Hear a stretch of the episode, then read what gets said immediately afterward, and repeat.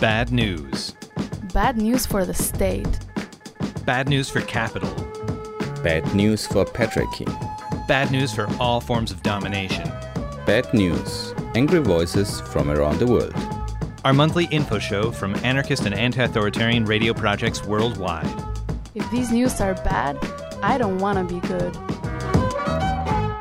Welcome to the 51st episode of Bad News Angry Voices from Around the World, a mostly monthly radio show hosted by different participating members of the A Radio network.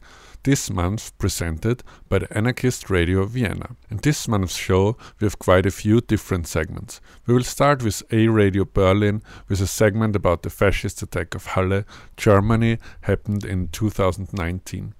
After this, there will be a segment from the Final Straw Radio about the anarchist anti fascist activist and Rojava veteran Daniel Baker, who is currently serving a 44 month sentence in the so called USA. The third contribution is an update from Frequenz A Radio Collective about an ongoing case in Russia. After this, we will get some news from Greece from Free Social Radio 1431 AM. The fifth segment will be an interview with comrades from Bulgaria about recent neo Nazi and police attacks on the anti authoritarian community done by Gianna Luknia from Radio Student from Ljubljana. And last but not least, there will be a segment from Anarchist Radio Vienna about two anarchist long term prisoners who are in prison since 25 and 35 years. In between, we will play some angry music and hope that you will enjoy this month's show. Before we begin with the segment from A Radio Berlin, some music from paragraph 119.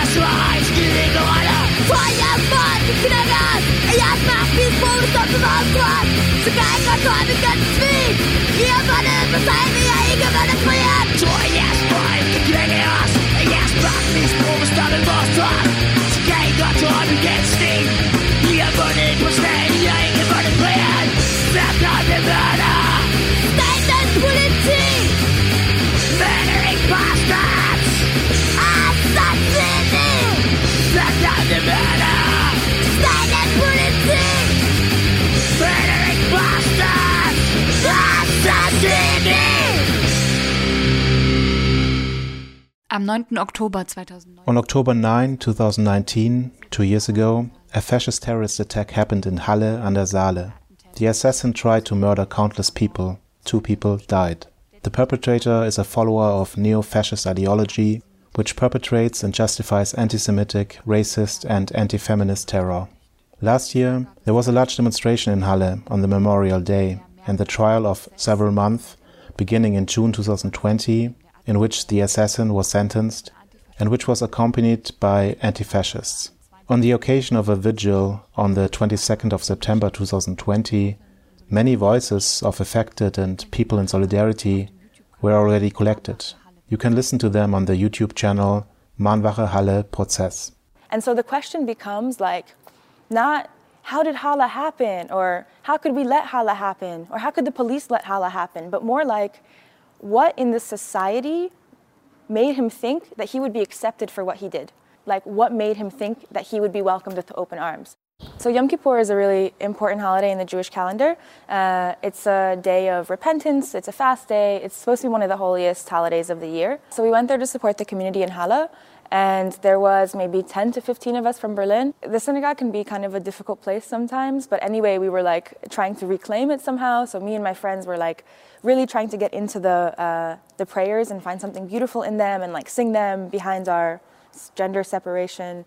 Um, and yeah, and then it was the morning, and it was the part of the services where they're talking about a sacrificial goat. And uh, then we heard a boom, um, and like boom, boom, boom, boom, boom.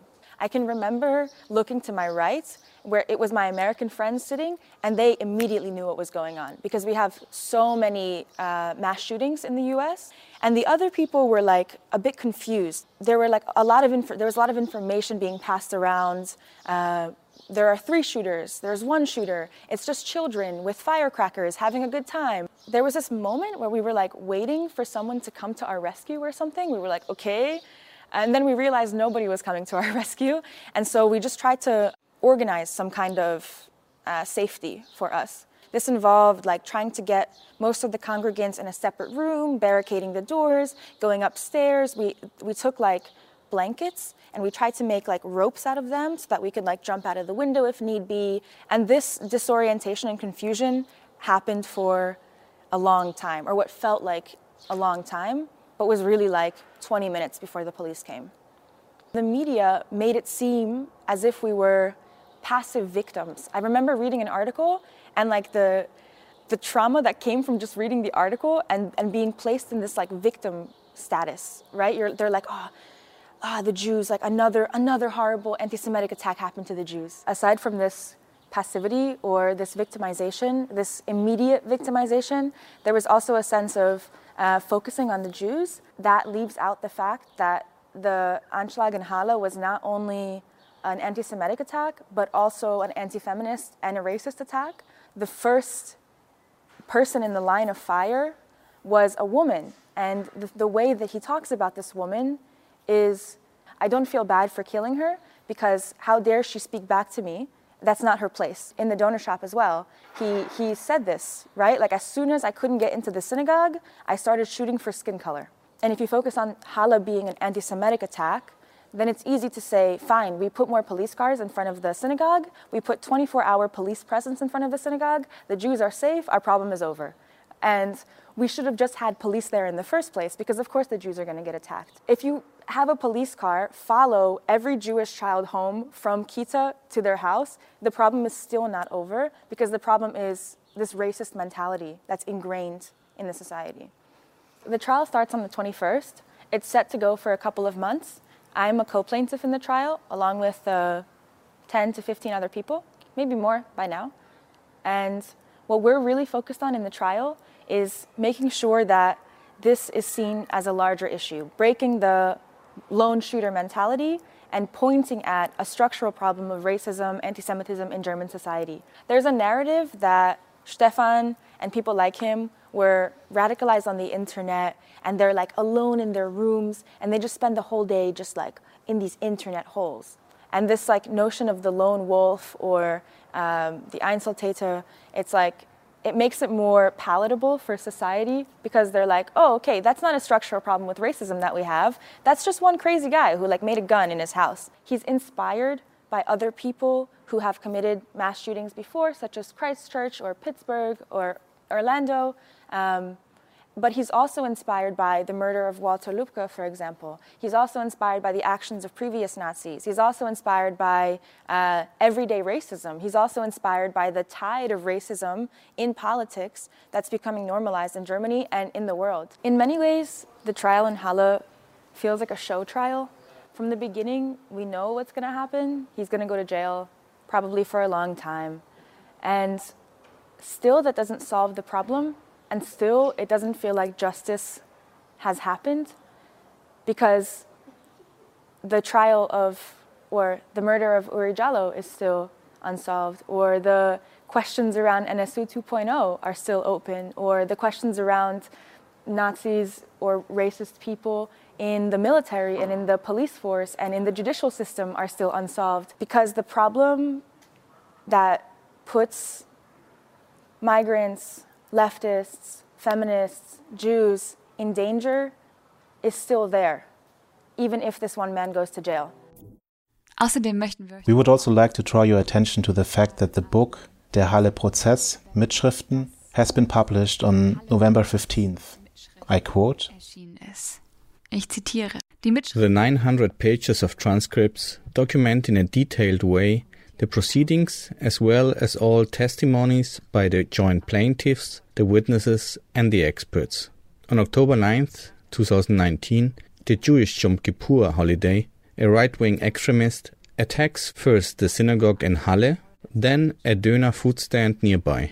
He kills two persons and tries to kill 68 others in Halle and Wiedersdorf. Since July 2020, he is being tried at the higher regional court of Naumburg. Faced with unrelenting anti Semitism and racism, as well as a failure of the public authorities against right wing terrorism, the publishers decided to transcribe all 26 days in court. Their transcripts show in detail how right wing violence emerges in the midst of society and how the state deals with it. Primarily, though, they illustrate what the affected persons have to say. Er findet das Buch Der Halle You can find this book at Spector Books Leipzig. Books Leipzig. Dieses Jahr This year, on the occasion of the commemoration, there was an all day vigil at the Steintor in Halle. There, audios were played and text installations were shown. In addition, there was also an anti fascist blockade action because two Nazi demos were also registered in Halle on October 9th. One of them could be blocked very successfully. The neo Nazis could not leave their initial rally. Finally, there was a big commemorative rally in the evening where about 500 people gathered. You will hear excerpts from the speeches there in a moment.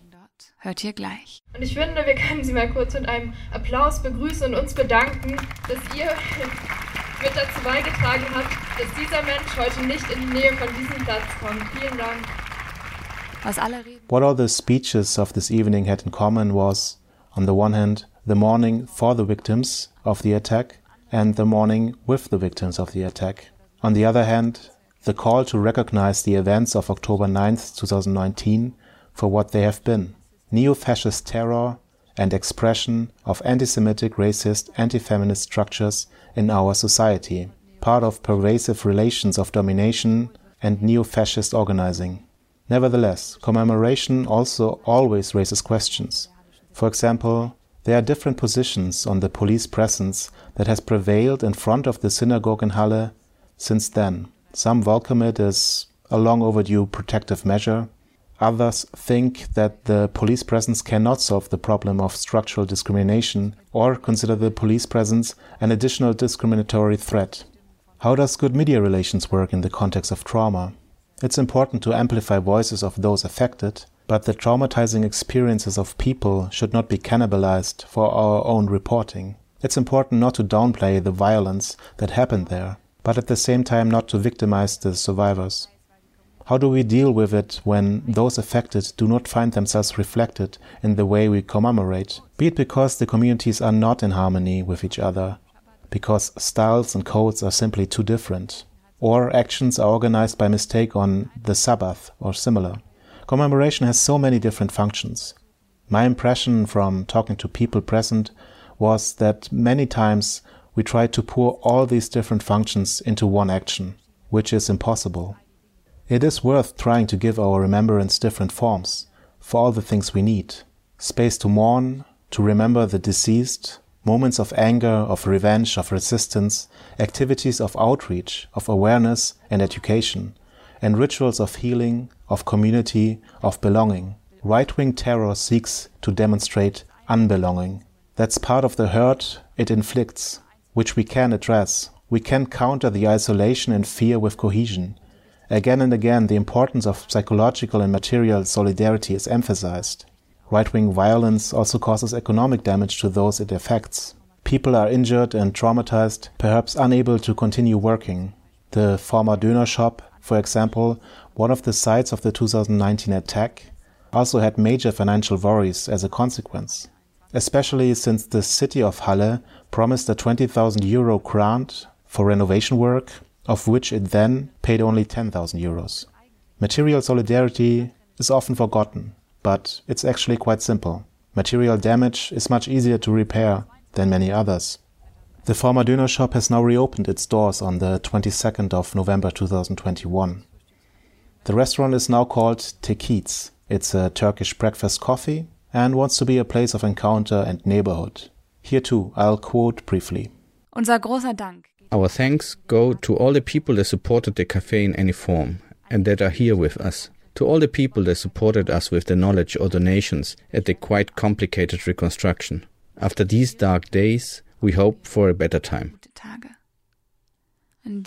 In this sense, greetings to all active anti fascists and those who want to become ones.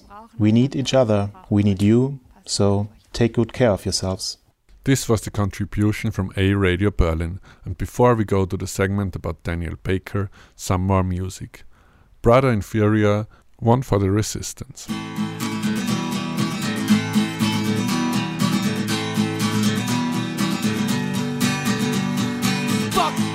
Republic and their own oppressive ways. Stand up, go ready, for we're off to make our claim. Fight for our freedom,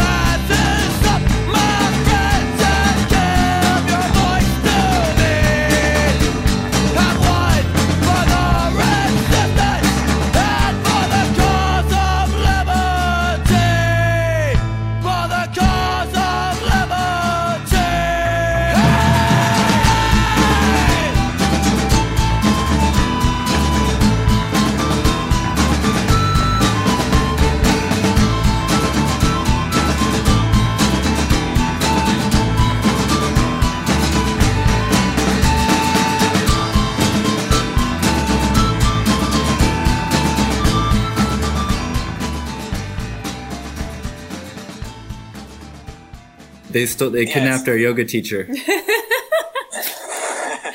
but they really did. This is war. On January 15th, 2021, two men received a knock on the door of their Tallahassee apartment from someone claiming to be delivering a Postmate parcel.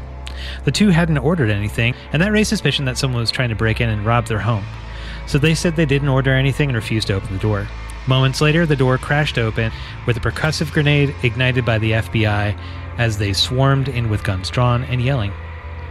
This was the arrest of U.S. military veteran, YPG volunteer medic, and instructor of yoga and jiu jitsu, Daniel Baker, on charges of inciting violence at Florida's state capitol. This may sound like a familiar story of government arrests across the country since the January 6th far right riot to stop the counting of ballots that Trump supporters and avowed white nationalists engaged in. The difference lies in the fact that Dan Baker wasn't calling for the storming of anything. The FBI alleged during this case that he made posts online calling for people to resist an attempted coup that elements of the far right had been promoting since the failed acts of January 6th in D.C., where armed putschists would take state capitals and public officials hostage. So, why was the FBI targeting Mr. Baker? Why was he not allowed private meetings with lawyers during his time of detention prior to his conviction? Why was he kept in solitary confinement during his pretrial period at the Federal Correctional Institution in Tallahassee?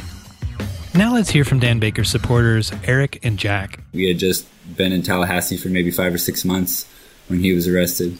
He had some roots in the community here, and uh, you know we were trying to meet, you know, make friends and network with you know local uh, activist circles, and just try to participate in the best way we could.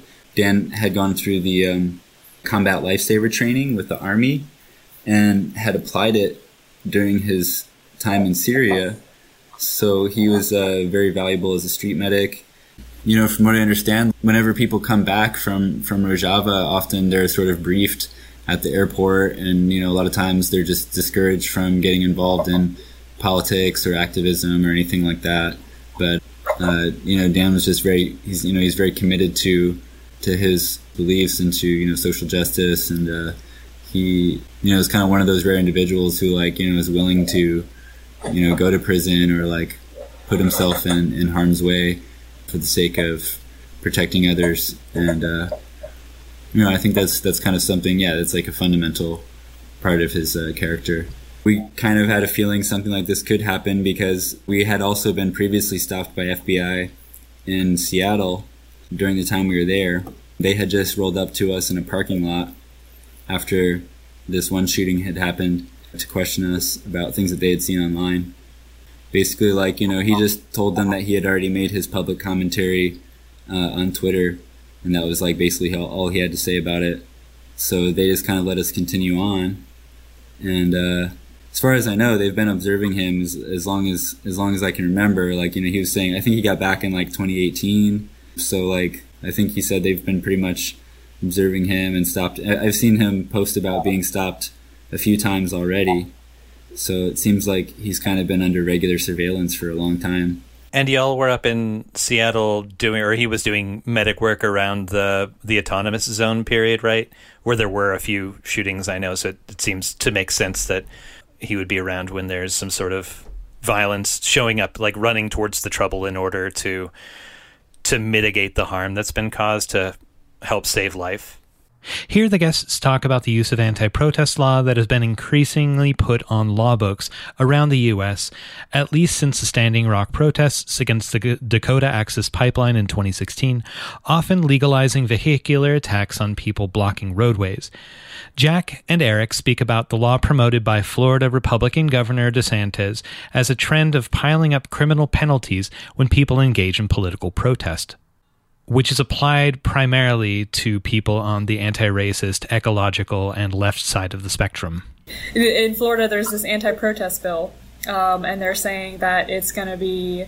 DeSantis, the governor, introduced it during the Black Lives Matter demonstrations and then reintroduced it. Uh, it got a lot of backlash, and then he reintroduced it after the events that unfolded at the Capitol on January 6th and he's saying that it's to fight extremism but you know the way that some of the speakers at the most recent protests explained it is there are already laws against rioting. There's already laws against looting. And what these you know anti-protest laws these you know felony charges do is make it more expensive um, and keep make the sentences longer for anybody who breaks those laws. And then they are unequally you know, distributed and used primarily against left wing activists, but most recently they're coming out of this idea that it's to stop right wing extremists. There are 26 states that have introduced bills like this since the what happened on January 6th, and what's being introduced in Florida isn't even the worst one. There are some that are actually trying to make it so that it is a 30 year prison time felony charge for organizing a protest. Um, and then the way that the DeSantis bill is defining a protest is a group of nine or more people blocking traffic at an intersection, which would include every demonstration that the Black Lives Matter protest had. And it also uh, tries to make it so that there is no option for bail for people who are arrested uh, for these protest charges. It tries to make them felonies, uh, which, you know, in addition to stripping people of the right to vote, it also makes it so that they can't work state or federal jobs. The way that felony charges are used against people in Florida are just really disastrous. Many, many bills like this have sprung up in over half the country um, as a result of what happened on January 6th, but they're going to be disproportionately used against leftist activists versus the right wing extremists that they're claimed to have started from. Oh yeah. Also, the uh, the bill protects anyone who does bodily harm to protesters. So so they're already willing to make allowances to protect property, but if anyone tries to protect another person, that's terrorism. So that's kind of like, you know, really, he, what he was doing is counterterrorism. But if they admit that, then they'll have to admit that Trump is a terrorist, and he appointed them. but uh, also, damaging a statue can be punishable for up to 15 years, and it also allows the state to override any municipality that wants to decrease police budgets. Yeah, so the way that they have it is if a municipality votes to decrease their own police budget, it has to be approved by DeSantis in order to defund the police. On October 12, 2021, Dan Baker was sentenced to 44 months in federal prison for, quote, interstate communication of threats, unquote, for his Facebook posts and his militant anti fascism, including his time fighting Daesh or ISIS in Rojava. His defense crew is appealing the ruling, but otherwise he's expected to be released at the soonest in March of 2024. More information about Daniel's case is to be found at the Instagram account Free Dan Baker. You can contact support at danbakerdonations at gmail.com. You can donate to his support on PayPal with that same email, and you can find his Amazon wish list in the Instagram account.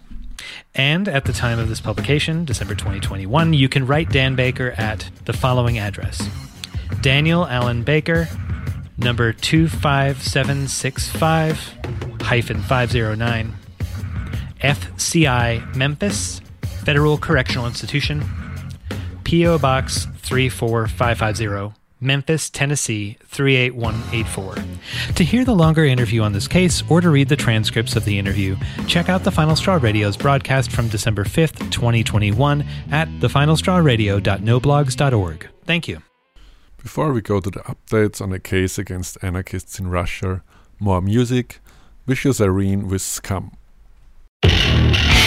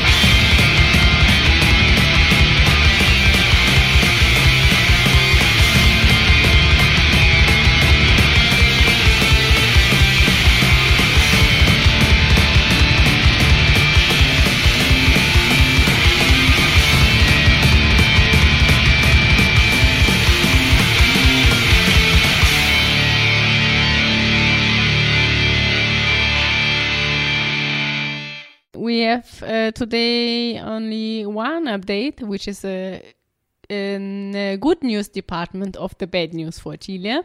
And it's also surprisingly coming from Russia, which is also not the place with a lot of good news uh, in the last um, decades. and um, the thing is that there are two anarchists uh, which were uh, released. It's um, Dmitry Tsibukovsky and uh, his wife Anastasia Safonova. They are from Chelyabinsk, and long time ago, at uh, beginning of 2018, they were doing an action in the support of a network case. Uh, they were putting a banner on the local FSB, the Federal Security Service, not on the building but on the fence of the local FSB, a banner which uh, said FSB is the main terrorist. And there was at some point a criminal case uh, against them open. They were arrested first and tortured also with electric shock and then uh, accused in uh, vandalism and hooliganism motivated by political hate and hostility. The case was twice dismissed because of lack of evidences, but then reopened again, and they got at the 10th of September uh, this year. Dmitry got two and a half years, and uh, Anastasia uh, two years of prison only for the banner action. And now the regional court overturned the sentence of them, and it doesn't mean that the case is closed. Now uh, back into the regional court, so it's like a third time turned back. Um, but they are now uh, free from prison, and we'll see uh, what will what will go on further. But it's like a really viral situation which is going on now from the 2018 with this criminal case, and they already moved from Chelyabinsk somewhere else and was uh, were arrested again, and then somewhere there and brought back, and it's like pff, I don't know, never-ending story. It's crazy. It makes me really angry. I don't know. I don't know how to emphasize this. Uh, Yeah, I mean, it's uh, even the good news from Russia sounds uh, wired, right? I mean, with all the torture and, and things they faced, it's kind of, uh, I don't know. Yeah, I mean, it's better if they don't have to go to prison on top of all this of this shit, but uh, it's it's crazy. It's incredible. Yeah, and the part of the sentence they already made through, so I know it's like it's also you know the Russian law is uh, logic law is like if somebody already was in prison you can't really let them out right um It's like a train. You cannot stop this. yeah uh, or like minimum uh, if uh, it's uh, now back and will be reconsidered then they will definitely get the minimum they already were uh, sent uh, were having in prison because nobody want to pay them money back for obviously, obviously. I mean, that's the same here. Uh, But um, yeah, apart that, um, that's really another level of repression. music Yeah, after this nice uh, street sounds, we're gonna listen to some punk music from Alarm Signal. Maybe you want to add something to. Uh, It's just uh, actually a new release from the Berlin-based um, band Alarm Signal called Revolutionary Action, and they have a video release on this song with the participation of a lot of other um, bands from Germany, with a lot of solidarity with different people, and I think it's quite a nice one.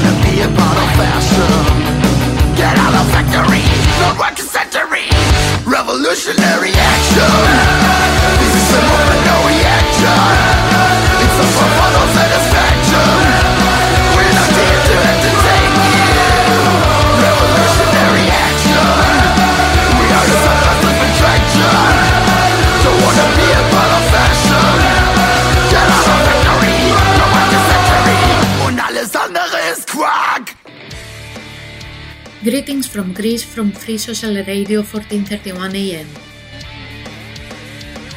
Trigger warning femicides. November was the month in which three more femicides took place in Greece in the span of a little over a week. In the 27th of November, a 48 year old woman was killed by her husband by knife, counting 23 knife wounds. The murderer went straight to the police and claimed that he did it out of jealousy. This tactic was proposed by a high ranking police officer some months prior after the murder of a 20 year old woman whose murderer and husband was lying for two months about the murder, stating that if the murderer has confessed sooner, the police would have shown compassion. In the 29th, not even two days later, another woman, a 36 years old, was killed by her husband, who followed the instruction of confessing right away at the police station too, hoping for compassion and a decreased sentence. In the 5th of December, a 29 year old woman was beaten to death by her husband. Her family stated that she was seen with bruises and wounds regularly and that the murderer was forbidding her from visiting them. The official number of femicides for this year recognized by the media is 17. The count recognized by Femicide Watch platform is 25, but for sure these are only the known ones.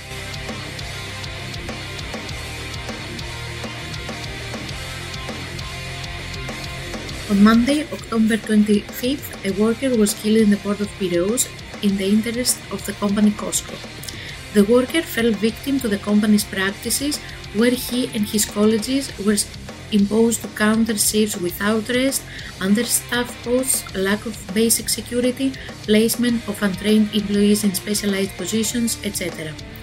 This event acted like a catalyst, immediately pushing the top workers to go on a massive strike, which was declared abusive and excessive by the authorities.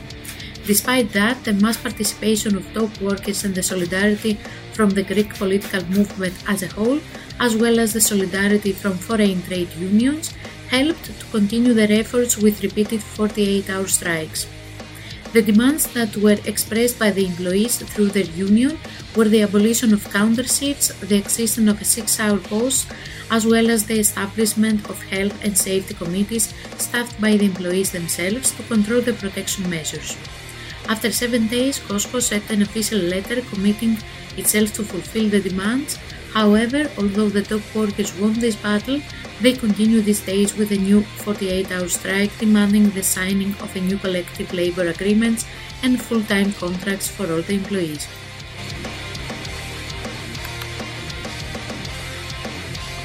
On November 26, comrades Kalaitzidis and Mataragas, member of the anarchist collective Rouvikonas, were unanimously innocent by a mixed jury for the accusation of the execution of the drug dealer nicknamed Habibi in Exarchia in 2016.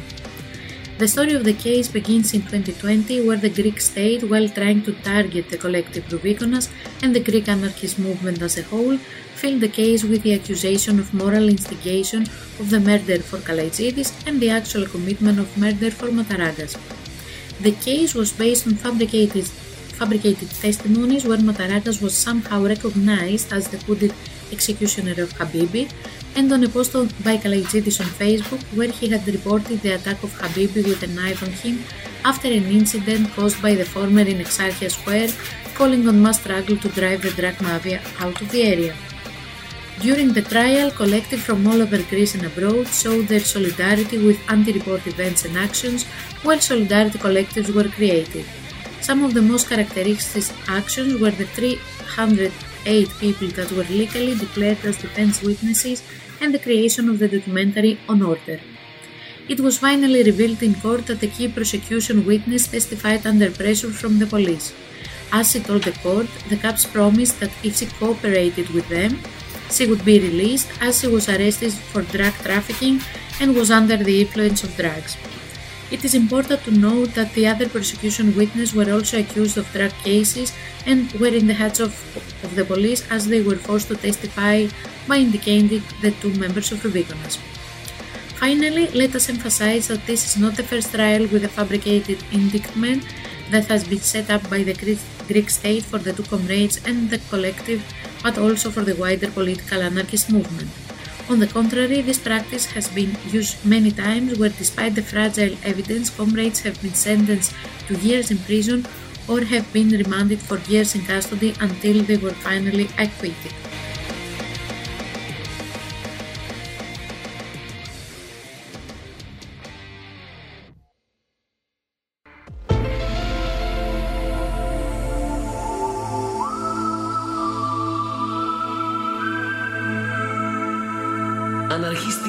Okružnica.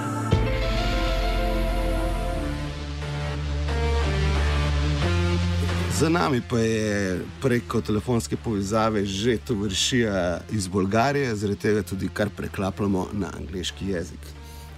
So, hello, do we hear each other? Hello. Hello, we hear each other. Uh, thanks a lot for uh, being prepared to participate with us in this interview.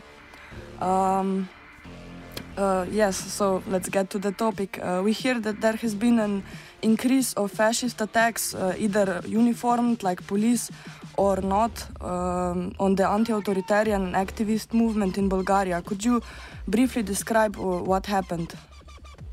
Yes, uh, since the autumn of 2020, there has been a rise of fascist attacks, mainly on the LGBTQ community and youth. And one of the first notable events was the attack on the LGBTQ youth in Plovdiv and the following threats of similar actions in Sofia. And while these seem like sporadic events in the following in the following year, the first Burgas Pride was attacked by organized groups led by far-right political parties like Vazrazhdane and VMRO. And this organized attack continued on through Pride Month, where every event was surrounded and disrupted by neo-Nazis from different right-wing and fascist groups. And another notable event was the attack on the LGBTQ Center Rainbow Hub in Sofia, where the office was destroyed and a girl was punched in the face by members and the leader and candidate for president of a neo-Nazi party, Boyan Rasate. Um, and shortly after this incident, a group of teenagers was beaten by fascists for listening to punk music in a park in the center of Sofia. They weren't doing anything. Uh, and because Bulgaria had three elections in 2021, uh, the government was unstable. And within our community, there was suspicion that this was mainly sponsored election propaganda and it would let off after the election. However, after the first elections, after the last elections, the same people from different right-wing organizations that we had been facing all summer cut through the crowd at the protest against violence against women and tried to forcefully take the stage and the microphone. That happened two weeks ago, and this for now is the last incident. So these uh, fascist attacks are actually connected to the broader political situation in Bulgaria, like you said, uh, uh, connected to the upcoming elections. You think? Mm, Yes, in a way they are connected with the upcoming elections, but it's uh, also that after the last elections they continued, which to us was a little surprising, but it also shows that they have been activated and might continue despite the government being now elected. Uh, and not surprisingly, the police targets the anti-authoritarian movement, but uh, does nothing against neo-Nazi violence. Uh, what other cases of recent police repression on the anti-authoritarian movement have been there? So the bigotry of the police is plain to see in the contrast of how they treat the neo-Nazis. Uh, and uh, how they the, the neo-Nazi Lukov March was forbidden in 2021, but the participants were allowed still to march in smaller groups and gather at the house of General, General Lukov, who is the leader of the fascist political party in the 40s. And a perfect example of the way the police differentiates between our progressive protest and the right-wing one is the first Pride in Burgas, where protesters again like were attacked by the right wingers. That they were throwing cucumbers, eggs, water bot- bottles, and smoke bombs at us, and the police just stood by and didn't do anything. Uh, and it's also important to mention that in the counter protest this summer, um, the right wing wingers were throwing water bottles at us, and the police didn't do anything. At the Burgas Pride, the, the counter protest wasn't even supposed to come near us, and they just threatened to leave, the leave us deal with the Nazis, like the Nazis to deal with us, and they wouldn't protect us. Even though we had right to be there, and we had two more hours left of our protest. However, at the feminist protest last week, one of our comrades threw a water bottle at the at the banner of the Nazis and was immediately tackled to the ground, handcuffed, and arrested, super aggressively. And at the same time, the Nazis who were at the protest were shoving and pushing and threatening people, and they were just protected by a thick line of police. And they put them in a van for a little while, and they let them go a, little bit later this evening. While our comrade was detained for the full 24 hours, he was trialed in the first procedure for petty vandalism and has to pay a fine now.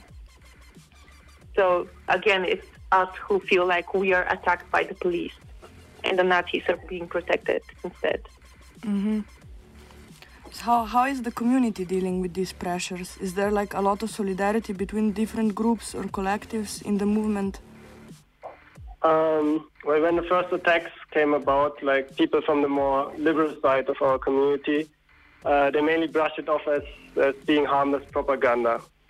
Um, they also had the belief that we, the anti-fascists, were provoking the fascist uh, attacks by fighting against them. In one case, they even physically tried to stop us from our protest against the fascist demonstration. It's worth, worth mentioning that they were being manipulated by police who lied to them about our legal right to be there and threatened to shut down their event. However, we hope that after the latest attacks, they have started opening their eyes to the existence of active neo-Nazi organizations in our country. We show our solidarity with each other by working on informing everyone around us about what's ha- what happened, speaking up and spreading all of this information, as well as checking in with each other and making sure everyone is okay. Currently, we are organizing and thinking about how to be strong on our side and how to respond. Good. Uh, Črna luknja, of course, stands in solidarity with you. Uh, but is there like a specific way in which our listeners can support you in any way? Thank you so much for the solidarity and for having us here. Mm. And we think that what everyone can do to stay in solidarity with people being attacked by neo Nazis in general is to speak up for them, speak up for us and for others you know of. Because if we are aware of the threat of neo Nazis, we can be ready to stay in resistance together. And we would also be very glad to receive moral support and advice from your experiences and your knowledge in similar situations in your country, because we think we can learn a lot from one another. And we would love to hear some advice and support if it's possible. Um, okay, maybe there is uh, some uh, page where people can find more information about your work and about recent incidents. Yes, uh, we have an anti-fascist uh, page. It, it's on Facebook, and it is called Antifa Bulgaria. Uh, there you can find more information. It's mainly in Bulgarian, but the um, translate option is also always available. Yes. Uh, uh-huh. Antifa Bulgaria. Okay. You want to add something else? Um, I would like to add that uh, these attacks are the result of old and new fascist groups working together. And amongst them, we have like political right wing parties like VMRO and the Zrastane, but also neo-Nazi organizations like BNC, who organize the yearly neo-Nazi Lukov March, and uh, more underground uh, groups like National Resistance and uh, and White Front, which are, Also international. yeah, which are also international uh, organizations. And we, we have been protesting against uh, all of them for years. And also the group NSA has had been investigated recently by the courts without any results.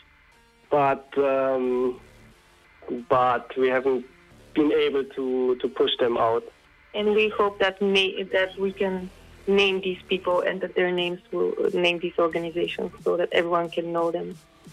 Mm-hmm. And also, what we observed is that uh, these far right parties, like Vazrazhdane and VMRO, which also was in government, they, they are using these attacks as a way to promote their ideologies and their organization. Um, yeah. Okay, uh, but also as we can see from here, uh, for example, the protest, uh, this anti-Luko march, we see that you are strong and we believe that you will also survive through this era. Yes, we're growing stronger every year, and I hope we will. we will for sure. Okay, uh, so uh, thank you very much. Uh, good, uh, good fight, and uh, let's hope to see each other also in solidarity soon. Thank you so much. Thank you so much for having Have a nice day. Ciao. Ciao. What's a revolution to you? To kill the bosses and take their money.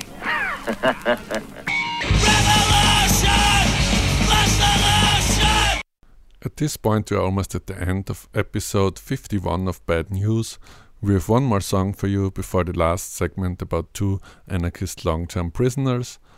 You will find additional information, addresses of the mentioned prisoners, and links in the show notes under a-radio-network.org.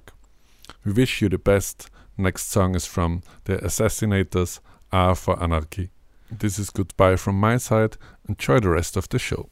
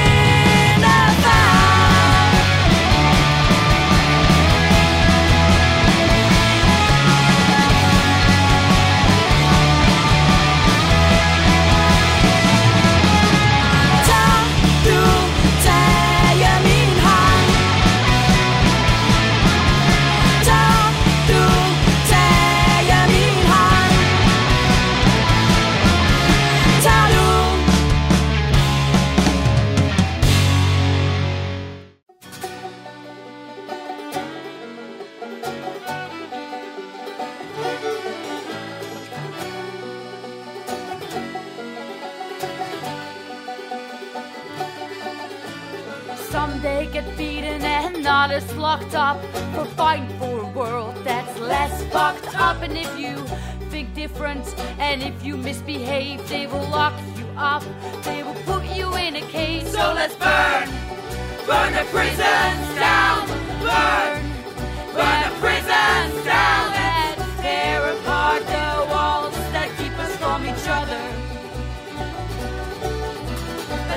apart the walls that keep us from each other. Thomas an anarchist prisoner who is locked up in Germany for 25 years now. He is very active spreading information about the conditions in prison and fighting against the prison system. He wrote some words about his time in prison and we translated it into English and shortened it a bit for this episode of Bad News. 25 years in the prison cells of Germany. In October 1996, the prison gates closed behind me after I was arrested following a bank robbery that turned into a hostage situation lasting several hours. Since then, I have been living in the microcosmos penal system, one of the darkest places this country has to offer. Here now a short foray through the years and prisons. The beginning. October 1996. Immediately after my arrest, I was taken to the prison Heilbronn for two nights, to be transferred from there to solitary confinement in the prison Stammheim.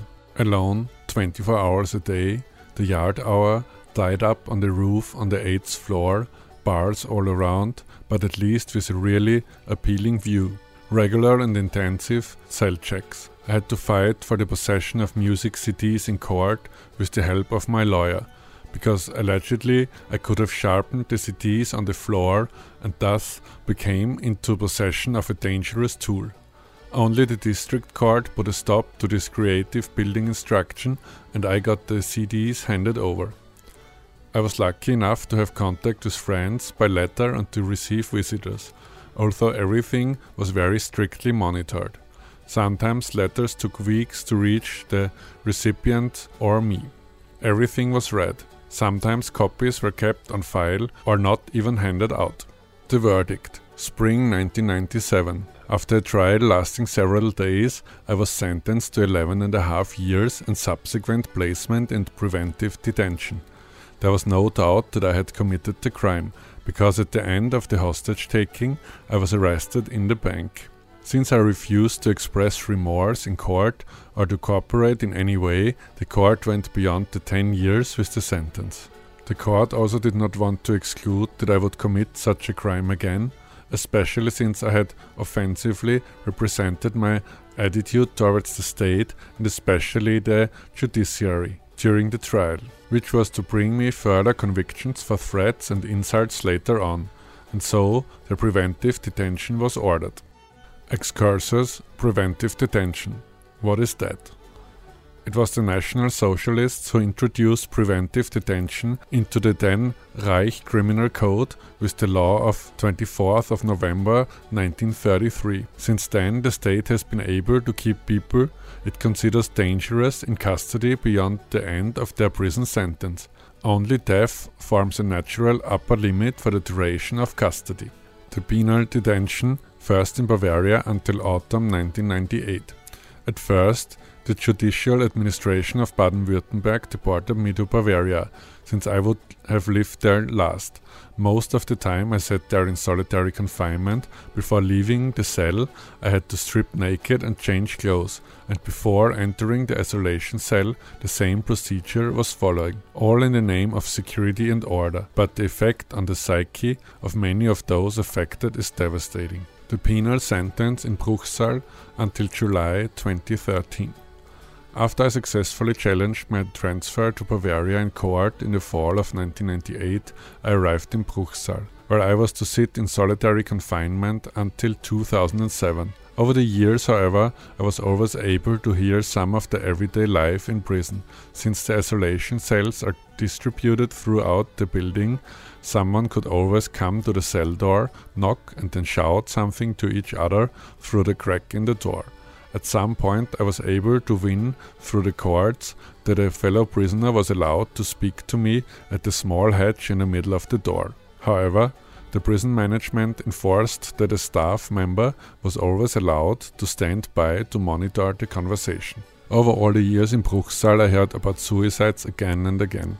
If one compares the suicide rate, it is striking that in freedom for the general population, for example, for the year 2019, a suicide rate of about 11 per 100,000 people, and for the same year, a suicide rate of 129.4 per 100,000 people is reported for prisoners.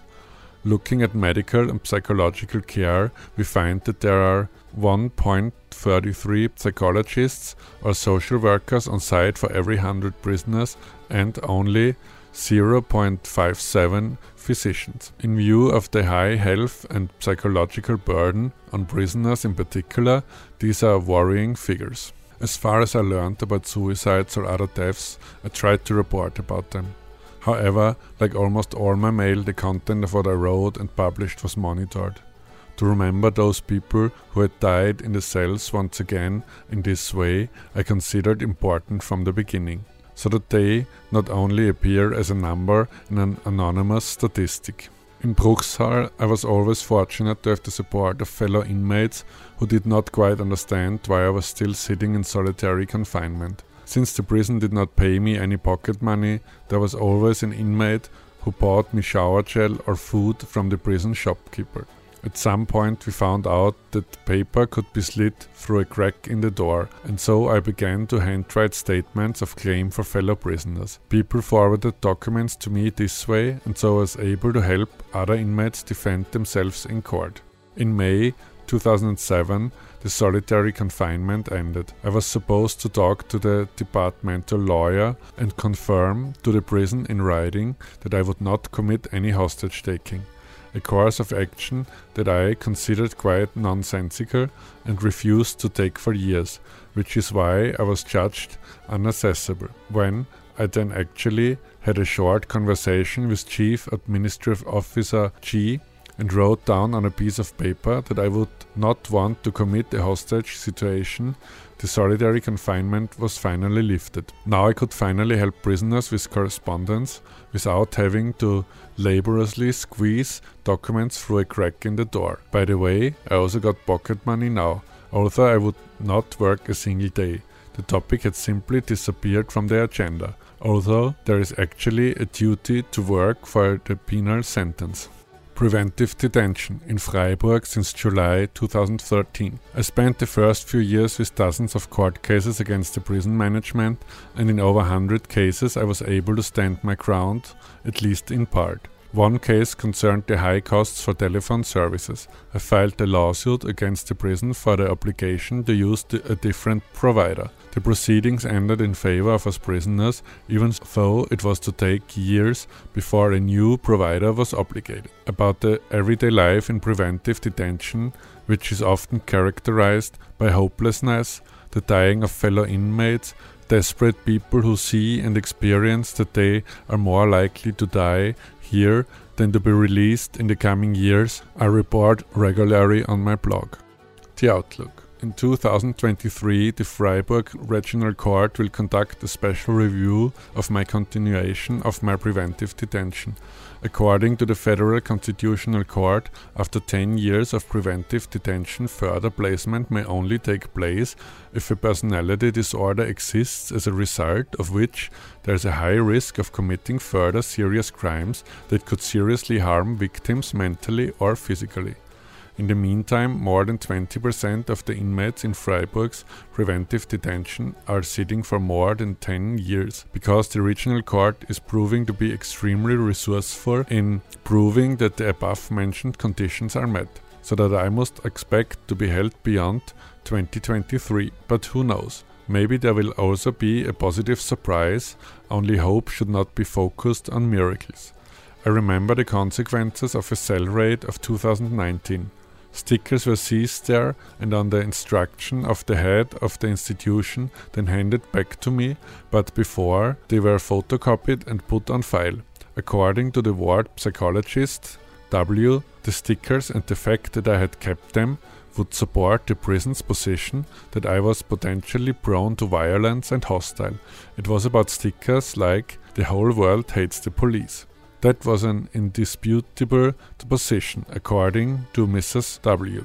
Since I maintain a polite manner in everyday prison life so that nothing can be extracted for a danger prognosis, such findings then have to serve. As I said, the prison is no less creative than the court. I know, however, that I am embedded in a friendly and solitary environment.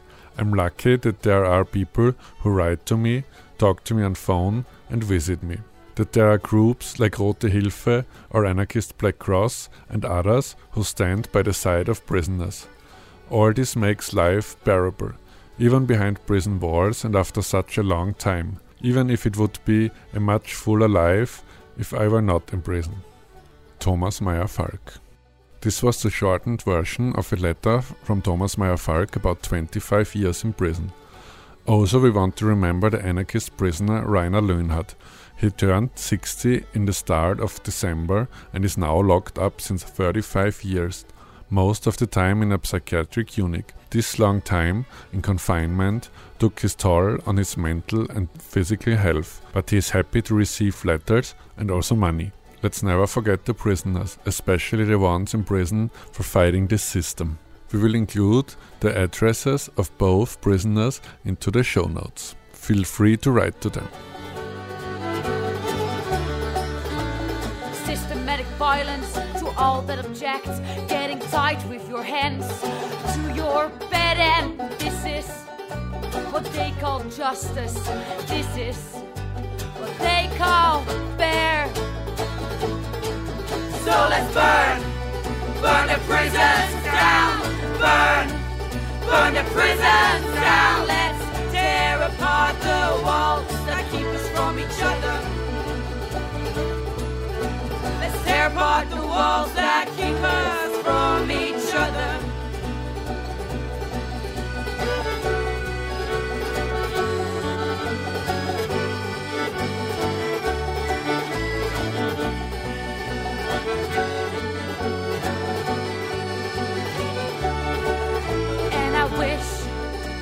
I knew you were safe, but you just never know in the hands of the state.